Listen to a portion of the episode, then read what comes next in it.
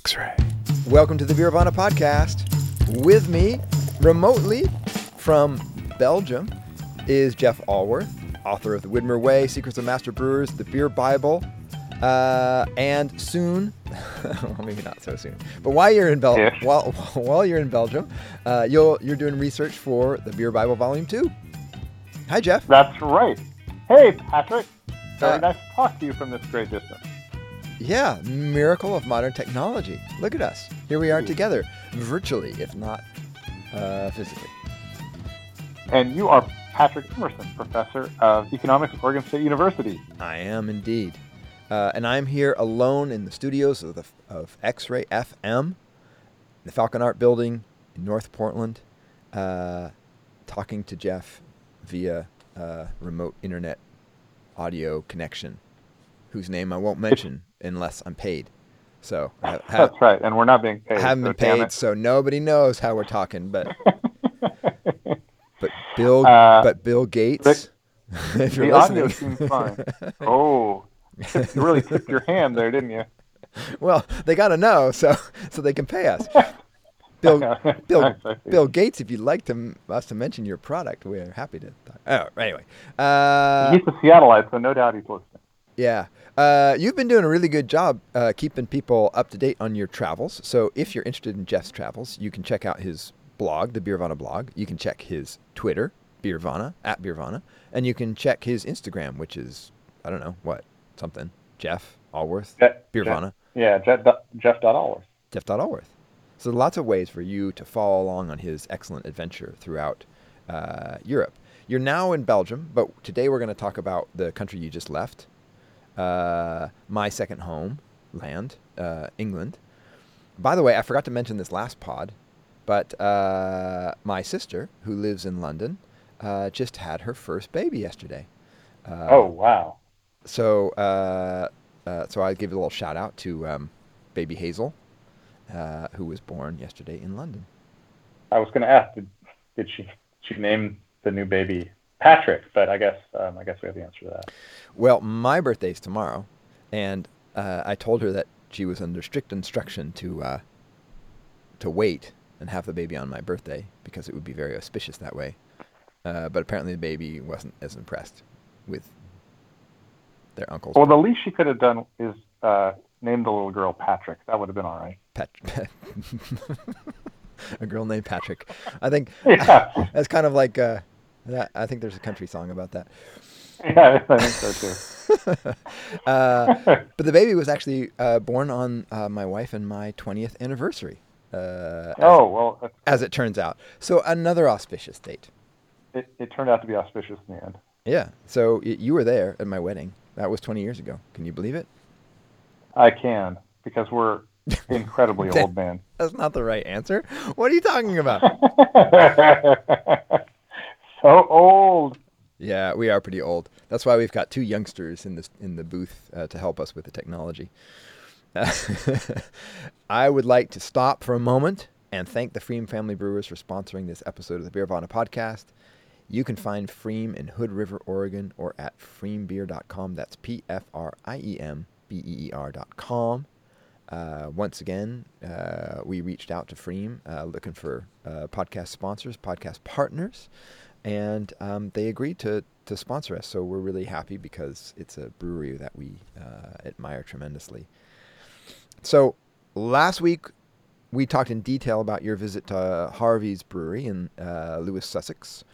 Uh, we played your interview with Miles Jenner, the head brewer at Harvey's. Uh, but this week I want to do something a little different. I wanted to take a more bird's eye view or a broader view of my other homeland uh, and tell me what's going on there beer wise. It seems almost incredible to think that it's been eight plus years since you and I uh, had our jaunt through the UK together to do research for your first beer Bible. I wanted to spend um, a good portion of this pod just uh, talking about what's going on uh, in craft beer in England. I guess also Yeah. also what's going on with uh, with the uh, legacy breweries or the traditional breweries or whichever term you want to use. Uh, Finish well, your wind up, my man. well, what I was what I was going to say is it sort of brings me to the news, and I'm kind of punting on the news. This is I I, I realize how much I rely on you uh, for all this stuff, uh, I kind of had a panic yesterday when I realized there was no script, there was no nothing, and you were not going to be there to save me when I walked in uh, because I'm mostly a passenger in this in this podcast. Uh, so I, I, know, and I, I I prepare those damn scripts, and when I get one stinking error, I'm made to be shamed by the likes of you instead of just rolling with the damn thing. never again, never again shall I shame you. Now, Now, you see. now, Now, you see. now I realize all the work you do behind the scenes. Uh, I just show up and do my thing because it's so. I know. You, Yeah, You've always just been the pretty face. I'm Now you realize. I'm like the sprinkle on top of the cupcake. I will forever call you Sprinkle. okay, so uh, that sort of brings me to the news. I punted on the news, and this is what I wanted to ask you about. So there's two big uh, things that uh, that I care about that have been in the news recently. Uh, one is just not even recently, but sort of it's been a thing for years now. Is the state of cask beer in the UK? So I want to ask you about that. And the second bit of news um, was the the purchase of Fuller's Brewery by Asahi. I know that you've had some on the ground experience with the new Fuller's pubs. Uh, so I wanted to ask you about those two uh, bits of news. Um, so uh, you can take those in whatever order you wish. Let's take the Asahi purchase first because there's sort of an interesting backstory there. Um, you and I are big Fuller's fans, as the pod listeners know Yes. probably too well. So, of course, I was in uh, London for Monday, Tuesday, Wednesday, Thursday, four days. And most of that time was not in uh, Fuller's pubs, but of course, I had to pop in. So I popped into one called The Ship. And I London, it turns out, is inconceivably large. So I'm not really sure where the where the ship is, except that I actually the- think I the knew- buil- I think I know the ship. It's. Do you know where the Shard is? Yes, exactly. I think it's south. It's south of the Thames, uh, Okay. south of London Bridge. Not not the Okay. tower, not the Tower Bridge, although also south of that too. But I know the Shard. Yeah. So And my but as you're as you're making an approach from one direction, the Shard is uh, just right there. So you're you see the ship, and then the, the Shard is right behind it. yeah, and my sister works in the what they call the cheese grater building. I'm not even actually sure what the what the real name of it is. I know everybody talks about the Gherkin too. I don't. It probably doesn't actually have a proper name at this point. Yeah, the cheese the cheese grater is kind of a, a rectangle, but with with an angle, kind of so it kind of looks like one of those upright cheese grater things. Sure. Anyway, that's Sure. that's where she works. So she works in that same sort of general area as well. Anyway, so you visited the ship and And I walked in to get my pint of London Pride, and boom, no London Pride. Ah. It was out, which was it just inexcusable. mind.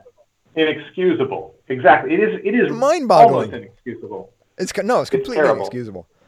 That's I, I had a I had an exchange with uh, John Keeling on Twitter about this, where I tried to exonerate him and said, "Oh, surely this was uh, Asahi's fault," and he said, "Nope, nope, that would have been the pub manager's fault. That is not Asahi's fault." yeah, yeah, yeah. That's So- but yeah, that's good. The head brewer is defending the brewery. It's like that's not our problem, man. Pub pub, pub managers got to get the order in and get the beer to the pub. We can't yeah. we can't be in charge of that. No, I understand. Well, I, I picked myself up, dusted myself up, gathered myself, and looked at what else they had. And it, had, it turned out they had ESB, so I wasn't in terrible straits. I ordered the ESB. Um, and Another As I was- beer. yes, actually made from the same, uh, exactly the same. You go back to our very, very, very, very, very first podcast. We talked about Party Party- Gal Brewing. We talked about a Solar Wait, Solar Beer Company. was that how- podcast yeah, number one? That was podcast number one. Wow. It was like 20 minutes long. We just blasted through that sucker. We had no idea what we were doing.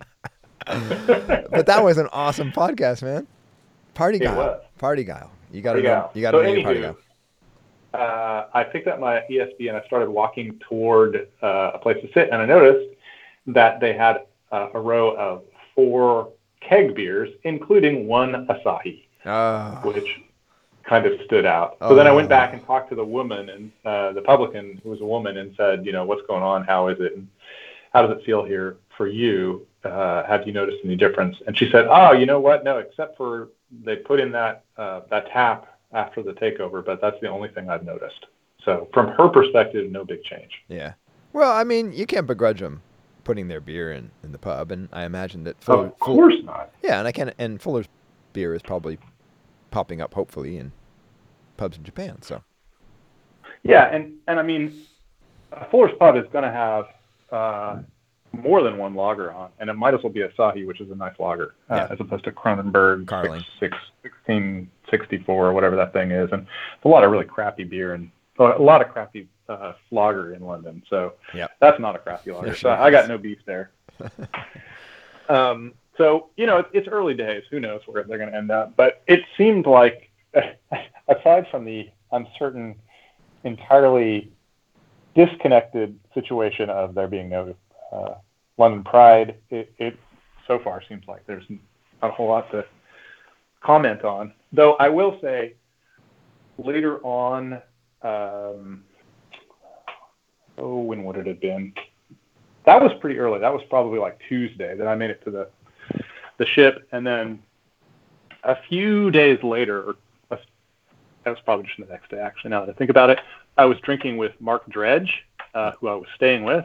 Mark Dredge is a beer writer who I hope I recorded a podcast with him. He's just finished a book on lager, the history of lager, and we had a wonderful discussion on this same session, actually, uh, which I'm about to describe. And uh, he took me to, man, a super classic old boozer uh, called the Pride of Spitalfields, uh, which is Spitalfield is a part of town. Do you know that part of town? It's on Brick Lane. I do not. You know what? Yeah. Uh, it had carpeting, um, which uh, really classic pub if it's got carpeting. Uh-huh. Um, it had a cat. Did uh, it have a coal the, fire? it had a fire, but it was um, it was a really warm day, so that it had not had the fire fired up. But yeah, um, maybe in the winter, it may well have coal burning in there. Yeah, it could be a coal fire. They had this funny little thing off to the side called Nancy's Closet, uh, which had a bunch of cordial glasses hanging up there, and I don't even actually know what was going on with that whole thing there. But it was one of those pubs that had a lot of little chopskis hanging up, and um, yep, yep. Uh, they had they had Pride on tap, and it was in cracking good form. And I was reminded uh, what a spectacular pint that is, and I, I just it was it was fantastic. There were four old guys up at the bar chatting, and the woman, uh, another, they're pretty good about hiring women as publicans in Fuller's. Now that I think about it, I was two for two. Um, she was salty and uh, witty and just exactly the kind of experience you want. So uh, cool. that turned out to be a real winner. Yeah. So Fuller's finally came through in the end, and I got my pint of pride.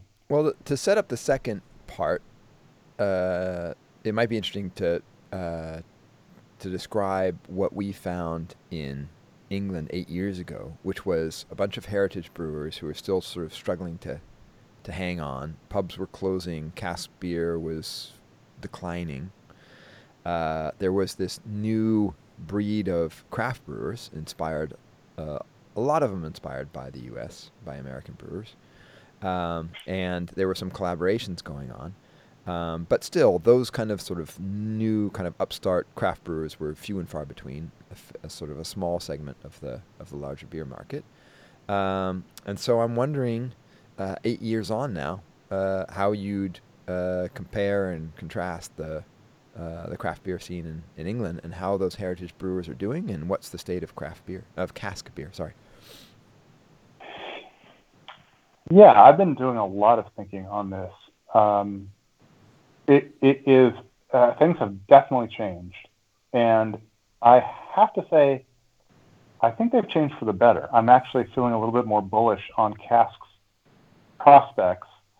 Um, maybe maybe no more bullish on the prospects of large cask makers.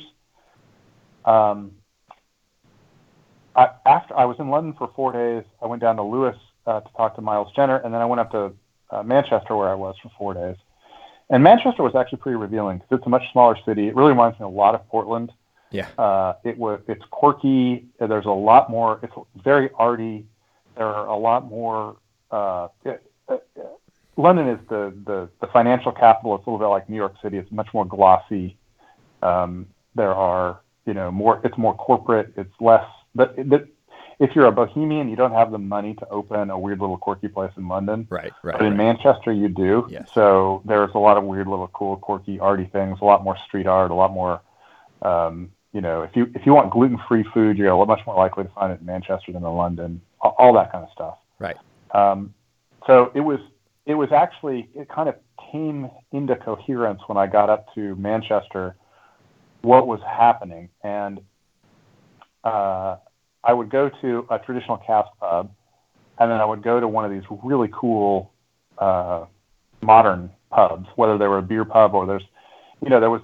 I, I didn't go into this place, but I walked past a place that was a uh, a cocktail bar and Brazilian food restaurant, Oh, and they had yeah, and they had like really, you know, they if I were there, clear, we would have gone. yeah, I kind of wanted to go. I mean, this uh, you, in one of these, it, I I was trying to tick off all the boxes I could, so I couldn't go to every cool place that I saw, but they had a big sign out front that um, had you know a, a thing about mezcal, uh, which is not Brazilian, but you know Mhm. still cool and still on the cutting edge for for drinks, and uh, it just looked like it was going to be a fun place. And I looked in there, and there was nobody over 40 years old in there, of course. Mhm. Um, and then I would walk into these traditional old pubs and I would see nobody under four years old. In fact, I was rarely, uh, I was almost always the youngest person in the pub. and you're not a young and- man. And I am not a young man. So, I mean, I'm, I was often the youngest man by 20 years in the pub. And, um, that was a little alarming, and it and it Yeah. occurred to me, and and then so that's the first two pieces, and then the third piece is there are now these these, these breweries that have been formed uh, in the last you know in in the in the craft beer wave from as distant as the mid '90s all the way up to the last few years, and a lot of them are still doing are are, are doing cask. Either they they started doing cask, or they're coming to cask uh, after a while, or they started with cask, abandoned it, and are coming back to cask. And and then I noticed, and I'll tell you this uh, last cool place I went. It's called Bundabust, Mhm. and it is a uh, uh, an Indian restaurant. nice. Yeah, Manchester is famous for what they call the curry mile um, of Indian restaurants, and this is kind of the the hippest of them all. Um, it's right in the Piccadilly Garden area, and what you would have loved it because it had it had a lot of quirky, funny stuff. It really reminded me of uh, Bollywood theater. It had a lot of quirky, very Indian stuff in there. Uh huh. Um, and I had a masala dosa, but they they had an amazing beer menu of I think uh, like a dozen taps, which they had on a chalkboard, and they had lines drawn, permanent lines on the chalkboard. But then they added two more taps, so they they added another piece of chalkboard, of course, of course. really amusing and quirky. And some of those were cask beers Nice. and everybody in that place was also young and i don't know that they were distinguishing between the cask and the, the, the keg you know they were just there to drink good beer Okay. And that was kind of when all of these three threads came together in my mind and, and it occurred to me that i think one of the biggest problems cask ale has is that it is so associated with this incredibly nostalgic presentation in the old english pub Right. um, which for, for many young people, and, and young people do go in there. Actually, I, I sort of I was I was exaggerating when I said there were no young people. Um, periodically, I would see young people go in there, but I think they go in there nostalgically. I think they go in there for a pint, and then they go, you know, on, on their on, their perambulations, and then they go off to another place. Right. Right. Um, but it, you know, they're not going in there every day. They're just going in there for a little blast of like, oh, this is like my granddad drank, and I want to go in there. Yeah, because in eight years ago, uh, you know, the concern was that this sort of new breed of American-style craft brewers uh, was leading beer in a different direction, um, and these heritage, heritage brewers were being uh, maybe left behind, or certainly that young consumers weren't thinking of or consuming much of that old beer. So, uh, what I've been interested in particularly is when these new craft brewers are actually doing cask ales. Yeah, I, they are doing cask ales, and I think that they're. I, I don't think that the cask ale itself is being seen by young younger consumers as old or, or stodgy. Right. So that's actually very hopeful. Exactly. Uh, and and we're seeing we're seeing these uh, old uh, you know the, the the old the best of the old traditional cask breweries are beginning to add in new products that have uh, a more modern taste. And we heard that with Miles Jenner. I toured a brewery called J.W. Lee's in Manchester, and they have newer newer type, type beers. And uh, Fuller's was, I think, on the cutting edge of that uh, to bring another brewery in. Yeah. So these these breweries recognize that that's the case. But an interesting thing, and, and as an economist, I think you know I thought of you uh, when I was thinking all of this stuff through. Um, the whole operation of, of uh, English brewing has been hinged to the pub for centuries, really. And so breweries build up these giant pub estates so that they have right. a ready market for their beer. Yes. So they became wedded to them, and for hundreds of years that was a really good thing. And now, for the first time, it maybe seems like that whole model is kind of shooting them in the ass because uh, they have hundreds of old English pubs, and the young people don't seem to want to go into them. Right, and so they're closing and they're losing their their uh, outlets. Yeah, yeah, yeah, and and they and and it's hard to just offer a new product if you can't change the pub, and of course you can't change the pub because so many people still resonate with it, whether they're oldsters or tourists or, or whatever it is. Yeah, yeah, interesting. But it's good to know. I mean, it's it's hopeful. I think that the that the two traditions might sort of find common ground and that these new craft brewers will sort of educate young beer drinkers in the joys of cask beer and maybe they'll rediscover those heritage brewers again. I think so. I will tell you, I went into, uh, I, when I had that tour with J.W. Lee's, uh, which is a brewery we get, her, uh, uh, what, what is not heritage now, now that word's stuck in my head and I've, um, my, my brain's not so clear right now. Um, they have a famous barley wine, uh, right. which we get here. Um, uh, Harvest Ale, Harvest Ale, uh-huh. Heritage Harvest. You see how my brain did that? Yeah. Anyway, um, so I was familiar with that, but I hadn't hadn't actually ever had because I'd never been to Manchester before. I hadn't had their bitter, or they do a, mi- a mild too, which they now call a dark. Um, and I was really curious to try those. So I toured the brewery, and that was great. And um, as all great brewery tours, we stopped with beer, and we went across the street to this incredibly cool old pub. Uh, there was a plaque in the door as you walk in, which said the oldest licensee of J.W. Lee's, which of course it would be because it's right across from the brewery. um, and they poured what had to be the freshest pint of uh, Lee's bitter in the world. Um, uh, you know, I'm sure they keep it incredibly fresh. And man, it was a cracking pint. It was so good. Um, it was very soft. The the northern pint is lighter colored. Uh-huh. The one I had in Harvey's down in Lewes was quite a bit darker. Right. Uh, you would almost call it a brown. Mm-hmm. Uh, it, it, it actually had a similar hue, almost as dark as uh, Newcastle brown. Mm-hmm. Very, very uh, ruddy color. Um, these in Manchester are much, uh, much more like a kind of a traditional pale ale, sort of a Sierra Nevada look.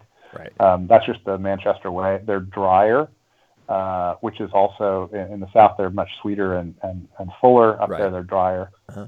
Uh, but their yeast, they have three yeast strains at least. Uh, their yeast strain has three different yeast varieties in it, or uh, that they use. Um, which the new brewer who has just taken over was a guy who studied yeast in in uh, uh, brewing school, and his his master's thesis was to look at J.W. Lee's yeast, yeast and he found three separate strains in it. Two were flocculent, and one was not flocculent. Uh-huh. And shockingly, all three stay in harmony and they don't have to do anything. They just pitch it and it just all works.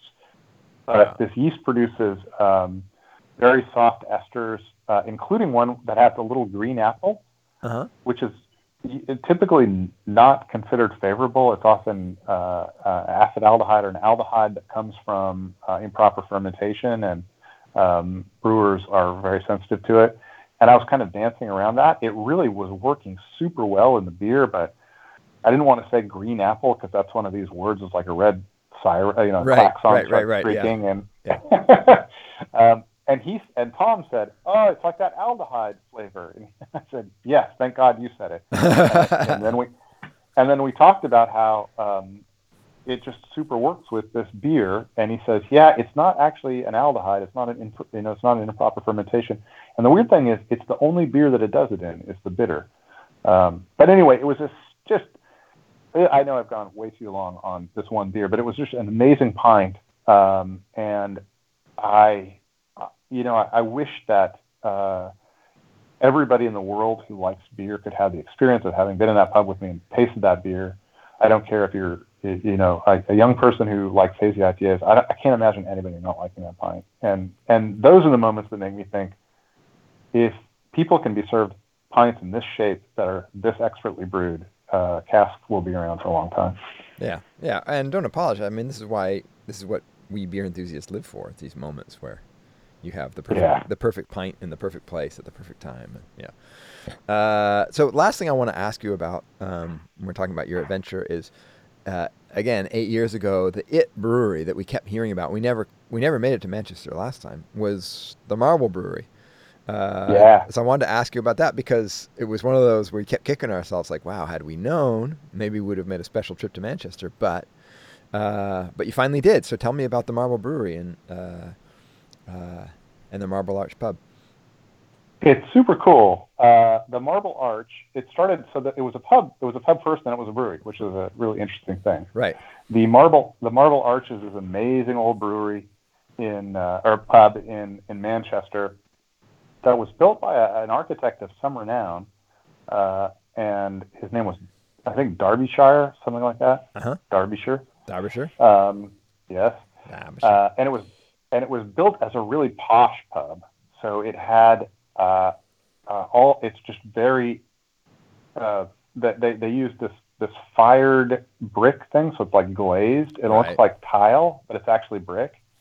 And then up up at the uh, ceiling line, it has all these really in fancy lettering. It says things like brandy, cordials, rum, wine, and it was kind of all the things that you could get. You know, it was not supposed to just be a beer bar. right. Um, and it was built uh, in the 1880s, and it's been there for a long, you know, ever, ever the whole time. And, and it was actually called the Wellington, but it has what is actually a granite arch in the front. Right. But, uh, the local punters thought it was marble, so they just started calling it the Marble Arch. Uh-huh. I think it was built in 1888.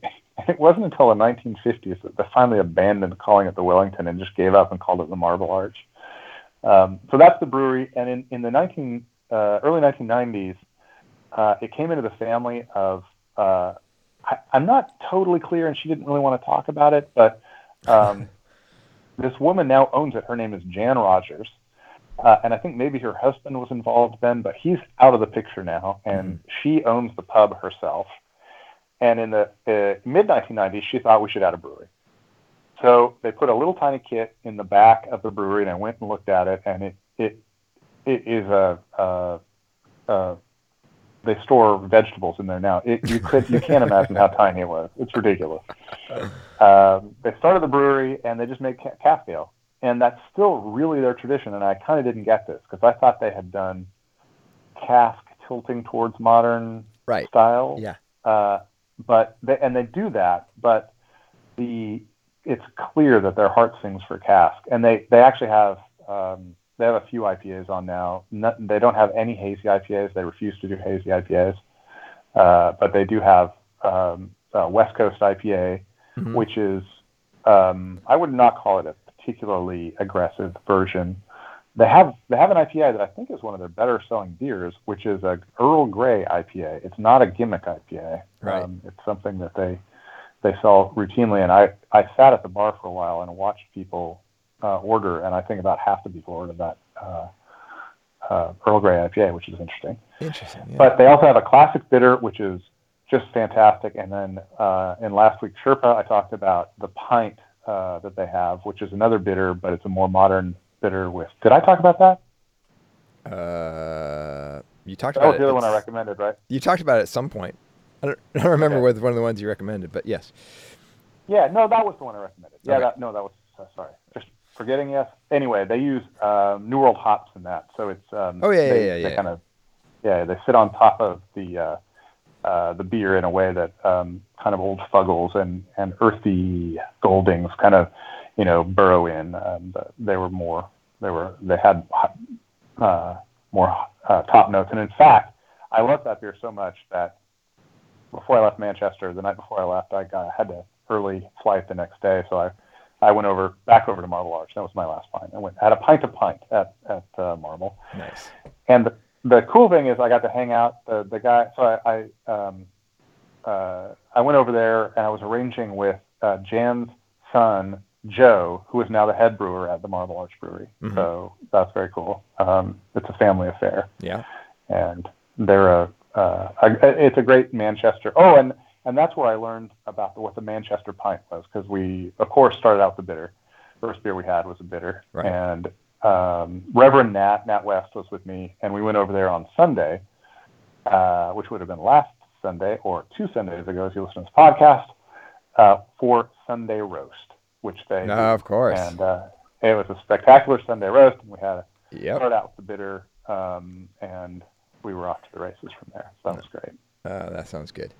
Well, I'm gonna Yeah. I'm gonna uh, take away from your analysis of the state of uh, beer, craft beer, heritage beer in, in England, uh, a hopeful note that uh, the two We, we sh- I should also mention at some point when we come back uh, some of the new stuff because I'm sure that the listeners are interested in that too. That's also quite interesting and a lot of cool stuff going on there.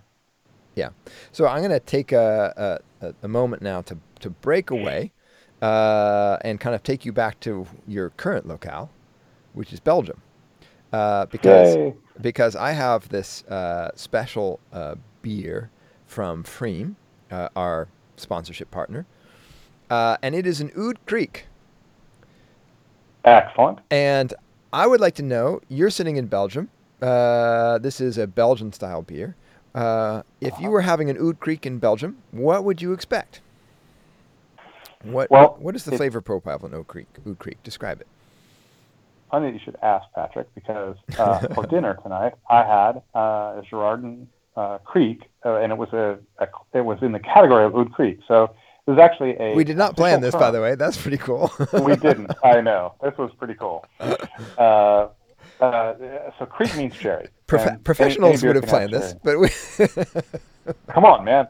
Pipe down. Of course we planned this weeks Okay. in advance. yeah, Kriek is cherry. Um, okay. kriek means cherry, so any beer can have kriek in it. Um, but there's this lambic tradition uh, where uh, you're, you, you know, you do spontaneous fermentation, you do barrel barrel vat aging. Uh, if you if you make certain types of lambic, if you make a gueuze, you have to have uh, different vintages in that blend. Right. Um, so that it's very it, it's strictly uh, uh, defined so that people don't just uh, play uh, trade on the lambic name and make crappy quick beers that are not very good. Right. Um, O- Oude Kriek indicates a, a kriek lambic, a lambic that has been made properly and fulfills all those uh, criteria, but is made with cherry.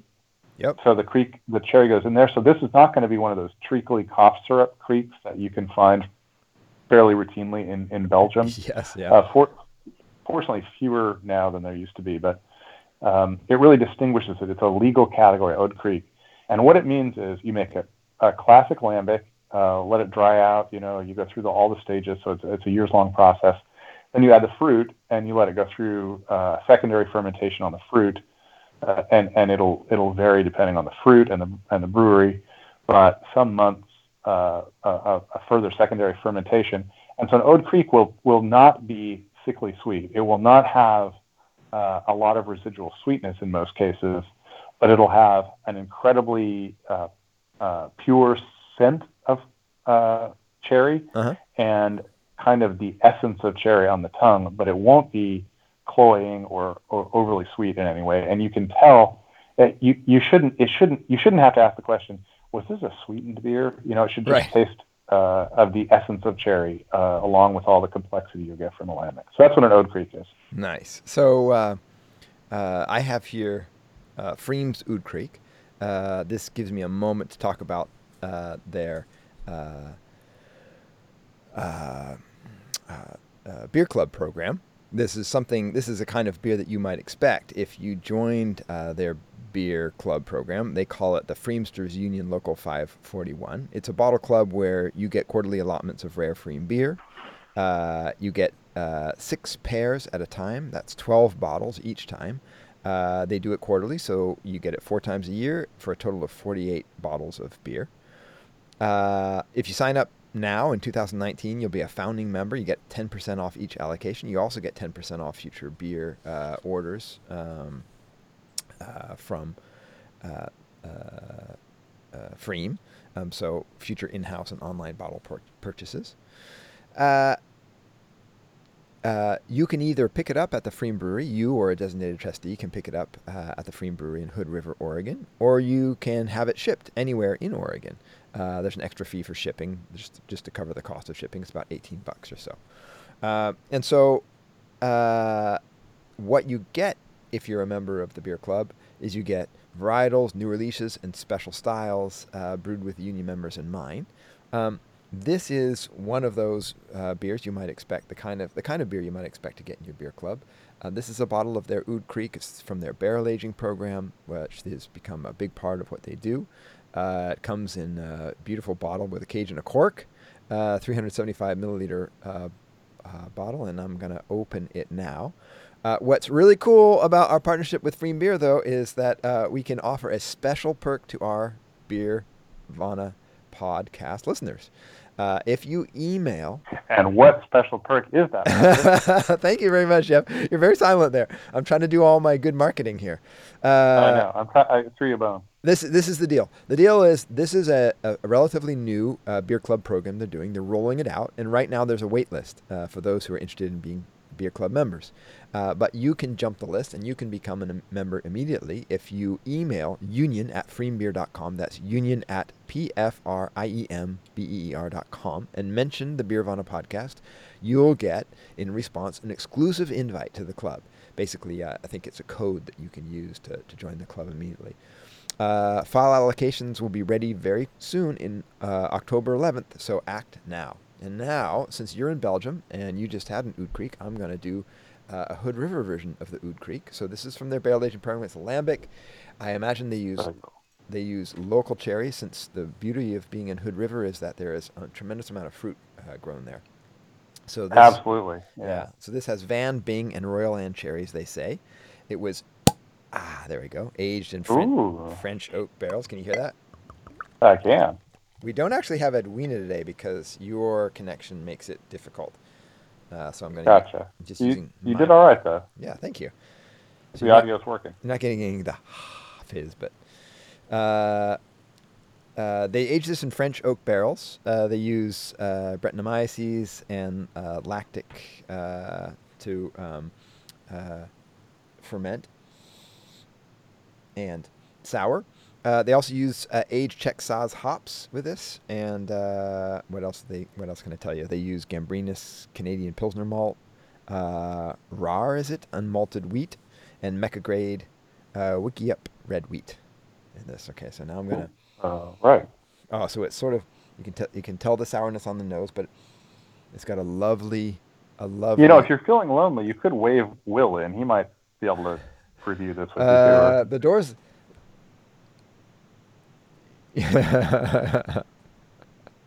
uh, Will's coming in now. You've I've, I was going to lock the door so he can't have any of this, but but here he comes. Hi, Will. Hi, Patrick. Hi, Jeff. Hey, Will. All right, so he want he wants in. He wants into this. So yeah, yeah, it's got an amazing aroma of tart cherry. Hmm. Oh, it's lovely dry. It's not sweet at all. Mm. There you go. That's classic. Yeah, Mm, it's got really, it's a real uh, uh, mix of uh, sour on the tongue, but that uh, lovely cherry flavor and aroma. Wow. Mm. This Will, one, thought? This one, oh, Will's Will's running away. What's your thoughts, Will? Yeah, what do you think? It, it's less oaky than other oud krieks I've had, but it's still like yeah. dense with with cherry and pretty opaque. Excellent. Look, well, Actually, if you compare Patrick's earlier glass to my later glass, you can really see how yeasty and sedimenty it is at the bottom, which is great because that's all the delicious parts. well, yes, and in, in Belgium, uh, the way uh, typically these beers are, are never put on draft. Uh, it's part of the production method that they're always secondary uh, fermented in the bottle, right. or uh, re-fermentation in the bottle. So uh, often, you, when you go to a, a, a cafe, they'll pour out uh, about three quarters of the bottle and then put the rest there, or maybe a little bit more, and put the, the, the bottle next to you. Uh-huh. And then if you if you if you want to decant it with the yeast in, you can, but you'll get a, that first one will always be very clear, and then you can do whatever you want. So, yeah, well, that's um, very. Will went, Will went for the second pour. Yeah, so I took about two thirds of the bottle in my pour, and it's it's it's opaque, but it's much clearer. And then his, yeah, his is uh, definitely much much more yeasty. Uh, yeah, this one is very dry and very tart, uh, but just lovely saturated with cherries. Mm. So I can't be with you in physically in Belgium, but I can be with you in spirit and in uh, and in taste. so, Excellent. Uh, I regret it. I, I, I, would love to have tried that beer. That's right. It's gone now. It'll be gone uh, by the time you get back. Uh, but Jeff, you can join. You can join the Pfriemsters local. Uh, sorry, Pfriemsters Union Local 541 if you want by emailing union at pfriembeer.com and mentioning the Beer Beervana podcast. Excellent. okay. Uh, so thank you uh, very much, uh, Pfriem Beer, for sending along this beer uh, for me to try. And Now I got to go try to find my script again, figure out where we are. All right. So that was our little uh, Belgian interlude. Uh, now we can get back uh, to the UK. You mentioned the new stuff.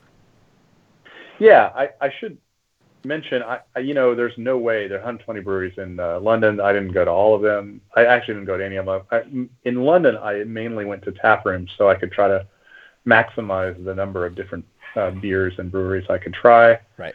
Uh, and you know what what we're seeing at, in the main in London is like uh, very similar to what we're seeing in the United States and other places. When you go to Copenhagen, Mexico City, uh, uh, it sounds like Tokyo based on based on our uh, discussion uh, with Red and Nat. Mm-hmm. Um, you're finding people who are really interested in the way that Americans do craft beer. So they're they're doing things like IPAs and uh, you know saisons and uh, maybe a nice pilsner. Uh, they might have a barrel aging program. These things are are pretty typical everywhere you go, and they're typical in London too. And there are breweries that are doing them better. There are breweries that are doing them worse. I went to one brewery with uh, Pete Brown, the writer, uh, a brewery that was near his house that was really terrible. I'm not going to mention their name. Um, they were doing a, a pilsner with an ale yeast. Um, it was just not good. So there's there's not you know not every new brewery is knocking it out of the park, but um, there's more variety now in London than than than there has been in a long time. There's a brewery called Bohem or Bohem, uh, B-O-H-E-M, and it was founded by two Czech guys, and they do Czech lagers, uh, really credible, excellent lagers. Um, you know, you, that's not something that would have existed uh, 10 years ago for sure. Yeah. Um, there's a, uh, you know, a, a number of, of cool hit new breweries that are doing uh, interesting uh, takes on uh, the American oeuvre everybody seems to want to do American hops, but the thing that I love about British brewers is they understand how to brew low alcohol beer really well. And that's true. It's just like an instinctive built in thing they kind of get, whether they're, uh, you know, they, they've never, they're young guys who've never brewed beer before, but uh, launch a brewery and they make mostly American style beers, but somehow they can still make low alcohol beers in an American mode, right? In a way that's so much better than American. uh, I was at yeah, it's amazing. I was at a brewery called um, uh, Brew by Numbers, and they did a 3.2 percent table beer that was uh, uh, dry hopped with Citra, and it was so full bodied and full of flavor, and the Citra was, you know, just really perfect harmony with everything and didn't overwhelm things. I mean, the thing that that we, when we talked about what's the difference between pale ales and session IPAs, we were saying, well, session IPAs are kind of top heavy. They don't have enough body to support all those hops. Well, most session IPAs are four and a half percent. I mean, give a British brewer four and a half percent, and they can they can do basically anything. Um, they can do it with three and a half percent, and and it just it's it's impressive to me to see how much flavor they can put in these little tiny beers in the same kind of mode that Americans love, with a lot of the saturated, juicy flavors. Yeah. So I, I, was very impressed with all of that. interesting how um, that, that sort of heritage, that, that culture of brewing these lower alcohol beers sort of pervades even in yeah, modern I love that. Yeah. Yeah, it was totally cool. And I think that many of them are brewing, you know, double IPAs and, and pretty big boozy IPAs, but it's clear that not everybody loves those beers. Um, they're they're just pretty heavy for the palate, the British palate, and I think whereas in, in the United States you'd see people go out for a, a night uh, and they might, it, you know, if a brewery was making all those different styles credibly, an American brewer might never go below a full strength IPA in terms of that session. Um, it seems to me like the British drinkers are having uh, mostly low alcohol beers, and they might have one big boomer. You know, they're they're not they're not doing whole sessions with the big ones. Those are like little specialty beers that they're having. Yeah. Uh, in, in, amid their session. Um, a couple of interesting notes. I kept seeing this. Uh, I would I would walk in and I'd look at the tap list and I kept seeing these DDH in front of different beers. Uh-huh. And um, you know, when you look at a tap list, there's often inscrutable notes and markings. I think to the layman, and and it, it was one of those moments that I had that I think many Americans have when they walk in and it'll say, you know, uh, uh, kettle sour Brett aged um, whatever, whatever, whatever. All these all these words that don't mean anything to the layman. Right. So I was seeing these, I was seeing DDH all over the place, and and then I was having my own kind of confused moment. Would you care to guess what DDH is? Uh, I bet I bet some of the listeners have already figured it out. So. uh, Will knows. What is it? Something about dry hopping. Double dry hop. Double dry hopping. Ah, Will got Will, it. Will always knows. Everything. Will knows. Will knows so much more about beer than we do. Uh. totally. So that's a that's a big thing there. They're always talking about double, double dry, dry hopping. hopping. Oh, okay. Yes. Yeah. Uh, which is kind of funny. So that's a weird thing. That doesn't. That's a meaningless term, and it's stupid, and they shouldn't be doing it, but they are because that's what beer geeks do. Of course, when it when it enters the the zeitgeist, then you can't get rid of it. Exactly. Uh, yeah. So, All right. Well, I got to turn. I got to. Oh. oh, go ahead. And then the last thing I'll just mention is um, because London is so crazy expensive. There's a huge number of breweries that have opened in railway arches, which oh, you yeah, know yeah. about, I'm sure, but yeah. I don't know about. And that was the other really For a long time, that was just storage lockers, right? Yeah, I guess so. These are these are um, things called viaducts. So they're raised ele- they're raised uh, train tracks, uh, probably 20 feet up yep. on average, and they have they're made out of brick, old Victorian structures, yep. and they have arches. Yep. So for structure, so those are pretty big arches. And at some point, some clever person looked at the price of real estate in London and thought, why don't we just rent these out? And I think they were originally storage, like you said, but more and more they've become uh, craft places and manufacturing places. And now you have uh, little communities being built up around uh, uh these, kind of on the outskirts of, you know, what we would consider uh, more habitable neighborhoods. Right and because they're cheap, breweries are getting in there, you know, just a million of them. And, and one of the most famous runs of these is the Bermondsey Beer Mile, uh, where a whole bunch of uh, breweries have now opened up. I think something like 14 or something crazy, a big number. Yeah. Um, and and so that's a weird quirk of London. You go out to these kind of marginal, semi-industrial, sometimes extremely industrial places, and you just kind of go. It's like bar hopping. You know, you walk. Uh, sometimes they're next to each other. Sometimes you got to walk a few blocks and and uh, go brewery hopping. And and now people make a, a day of it and they go out and and uh, do part of the beer mile. Or some some courageous people try to do the whole thing. Yeah, that sounds great. And you have a nice blog post on that, by the way, and some good good photos of of these breweries and the arches. So uh, I recommend people checking that out. Absolutely. So I need to turn the conversation now to our. Uh, I'm gonna I'm gonna forego the Sherpa this week because uh, we have a bulging mailbag. Uh, it's and really, I talked a lot about beer. So. And you talked a lot about beer, and I've lost track of time anyway. So who knows? Who cares? but uh, we have a bulging mailbag. Uh, thank you for all who reached out. Uh, not only is it bulging in terms of the number of people who wrote, but it's also bulging in terms of the the length of the uh, the communication. So I'm going to apologize in advance. Uh, we don't have time to sort of go through everything that um, uh, the people have written, uh, and I'm going to sort of uh, uh, pick and choose a little bit and paraphrase. So I hope that's okay with those who wrote in, but I want you to know that we appreciate your feedback and your comments. So I'm going to jump to the mailbag. Before I do, by the way, I just want to mention one really quick thing because I'm drinking this Oud Kriek here, and the thing uh, that's interesting about these um, these more sour and drier beers is that uh, they just they kind of make you want to pair them with food, if you know what I mean. It's kind of like red wine, where they've got that really tannic, that tannic snap, that tannins that uh, sit on your on your tongue, uh, and just pair so well with food that that this uh, Oud Kriek, you know, I can imagine having. Uh, uh, especially something sort of rich and red meaty kind of meal. So, um, yeah, I had mine with Stoemp uh, tonight. I think that's what it's called, Stoemp, something like that, which is a big sausage and uh, mashed potatoes and this kind of rich red gravy. Yeah. Um, which is not from the meat. It's uh, like a, it's it's almost a, it's a semi sour. It's like a semi, uh, a sweet and sour kind of thing. And, right.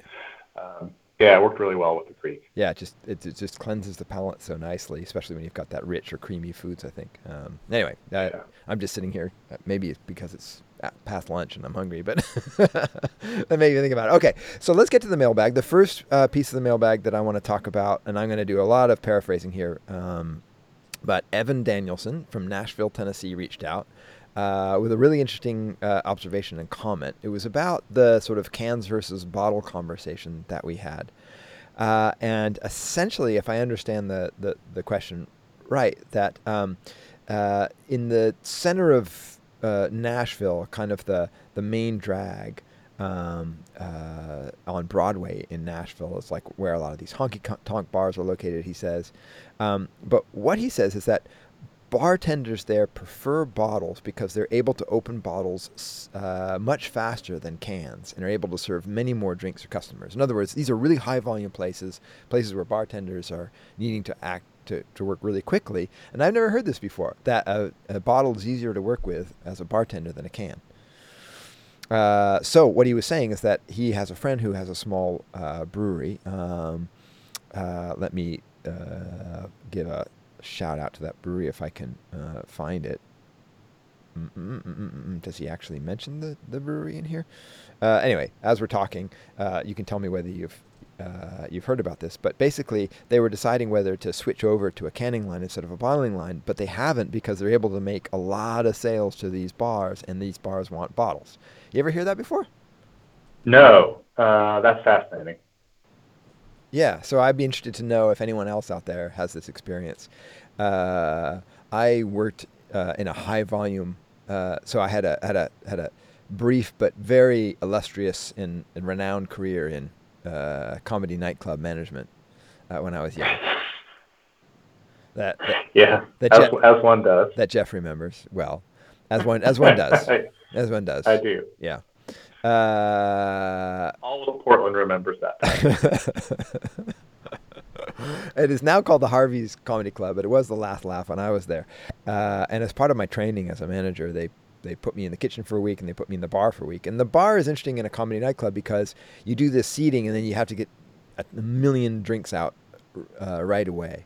Uh, and uh, so I'm trying to re- I'm trying to remember. I don't think we um, uh, we even had taps because taps are kind of slow for beer. I think it was all bottles, but there were no cans back then.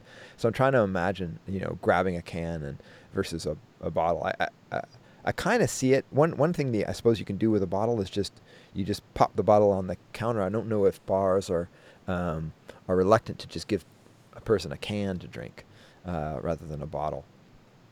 Uh, but that might be one one issue. Anyway, but I don't really have a, a big comment, but it's interesting the economics of it uh, in that this small brewery uh, didn't want to change over to cans because they've got this built-in demand for bottles.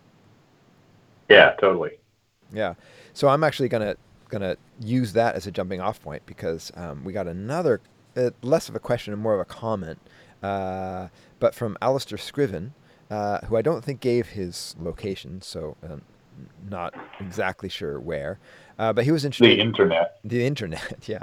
Uh, but it sounds like he's local uh, to us. Uh, and he says this I'd be interested in both of your perspectives on the new bottling recycling program here in Portland and supported by the state. Jurgen Knöller of Bayern Brewing in Montana uh, gave an interesting interview on a uh, on the Portland Beer Broad uh, podcast uh, and and claimed that recycling bottles by washing is much more energy efficient and cost effective. Such so much so that they are collecting bottles in Oregon and trucking the bottles to be washed in Montana, and then shipped back for refilling. Uh, uh, he said this goes counter to my perspective when it came to cans. We actually heard something about this from uh, Van Havig uh, at Gigantic Brewing when we had him in the studio uh, quite recently, uh, who made the same claim that that washing that reusing bottles and washing them is uh, from a from a, a conservation standpoint beats anything else. But so much so that you can truck them to Montana is interesting. Yeah, yeah it, it, Bayern actually is doing the bottle washing for the state of Oregon right now. Uh, at the state of Oregon, they launched their project with the intention of buying one of those bottle washers, and I think a much bigger one than Bayern has. Uh, but it's a very expensive project, and they so they're having they're having the bottle shipped all the way to Missoula, um, and even doing that, uh, it's still uh, cost effective because you have to think of the whole uh, for every single bottle that you have uh, that you're buying, there's a big carbon footprint as those things are shipped themselves, and uh, there's yeah, there's a lot of there, there's more goes into the uh, the production of uh, a, a bottle in terms of the greenhouse effect than we would or the you know the the carbon footprint than we would expect. Yeah, and I'm all for it. I just I'll I'll just say that I'm a little bit skeptical. It seems like an entire culture shift. Like if you go to Germany, then this happens regularly. Like this is what they do. You know, you buy a crate of beer in this big heavy plastic crate and you you pour them out and you put them right back in the crate and you take it back to the to the store. It works great, but it requires this entire infrastructure. Like this is how you buy beer, and you find it even like in convenience stores. When I was in Berlin, I walked into this convenience store, and there the crates were stacked up,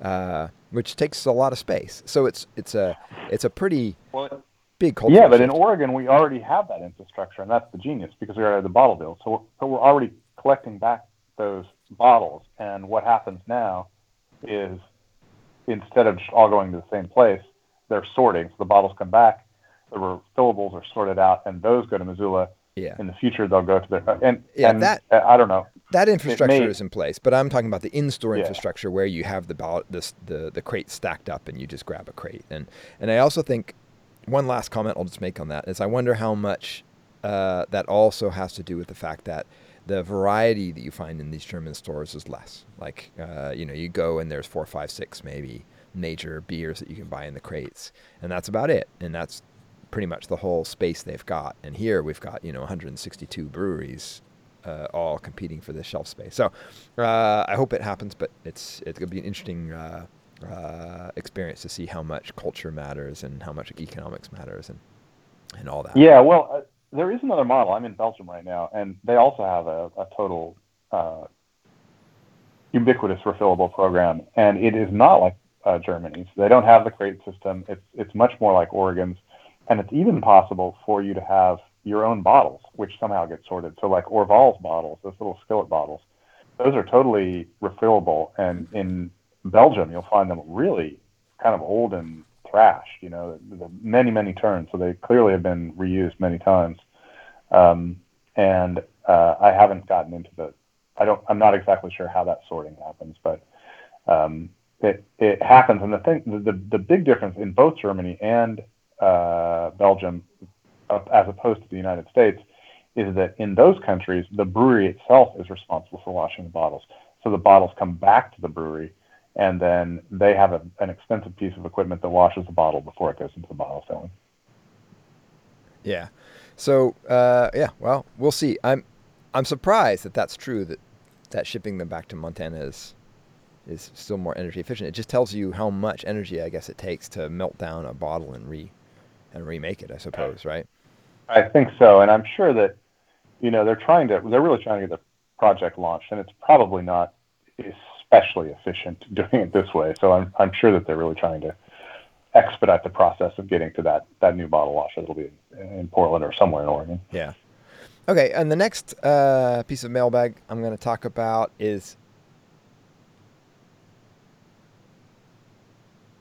Hello. Yes. Did I lose you? Okay. Sorry. No. Will. Will was talking in my ear. We'll cut this bit out. Or Will will cut this bit out. It's his fault. I mean, it, I, He's got to edit, so it's his fault anyway. Yeah, so this will be the last one. There's a couple of others, but they're mostly comments anyway.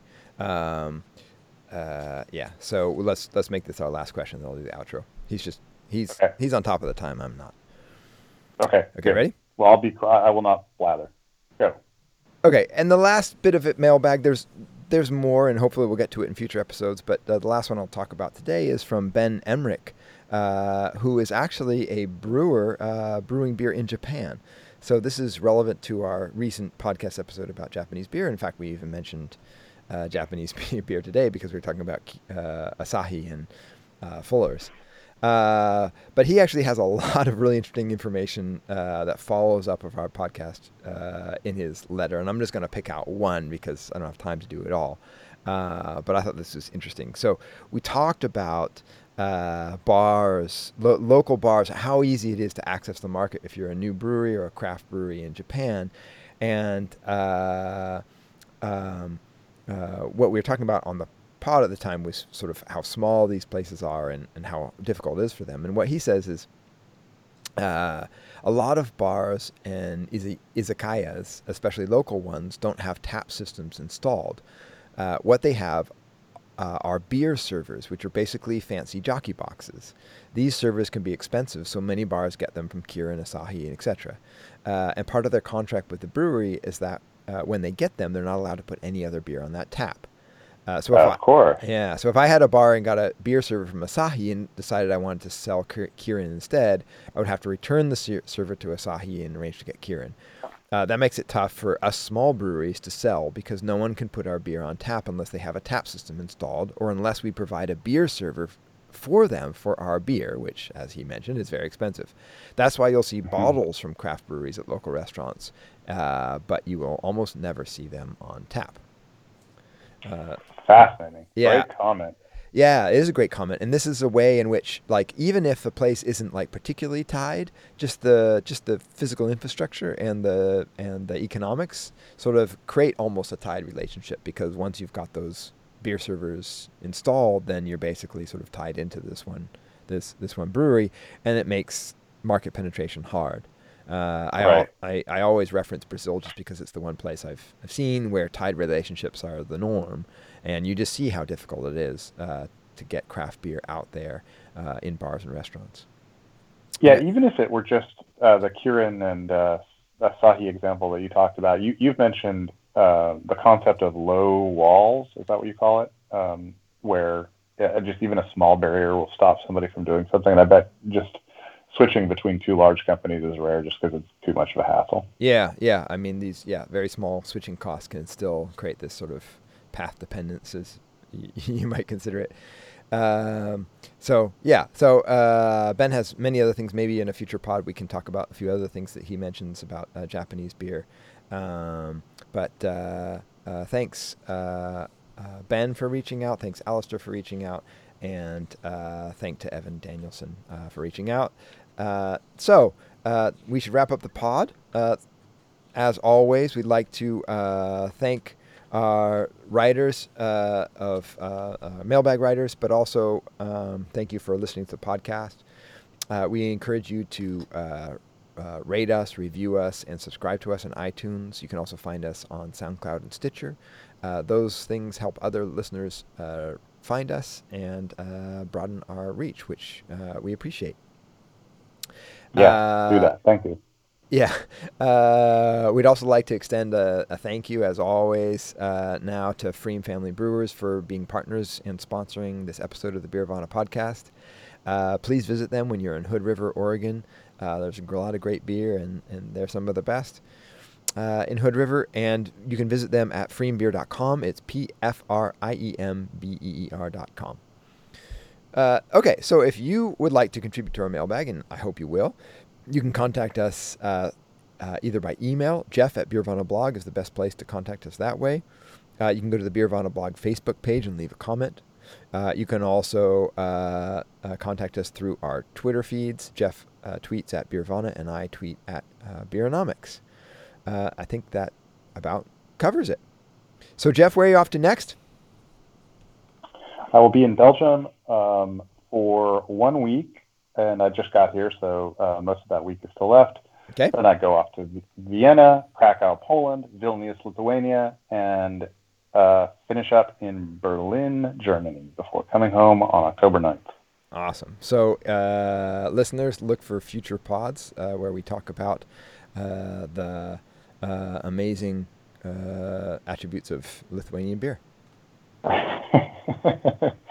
Which is actually very cool. I'm actually, yeah, no, I'm really, that. I'm really interested because these are some of the places that uh, you're visiting now that you wouldn't normally think of. So it's going to be pretty exciting to talk to you about it. So, safe travels, Jeff. Thank you.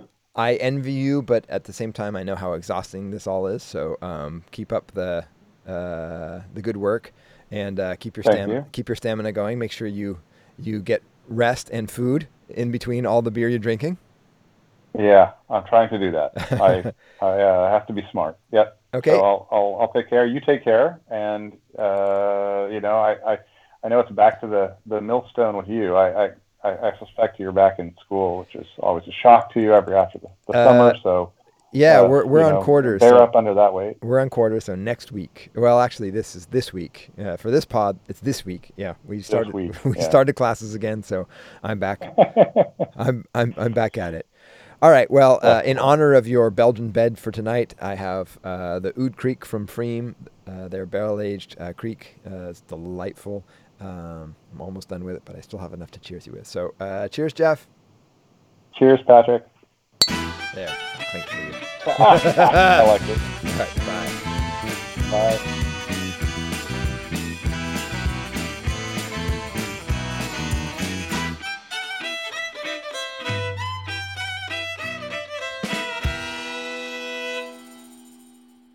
X-ray.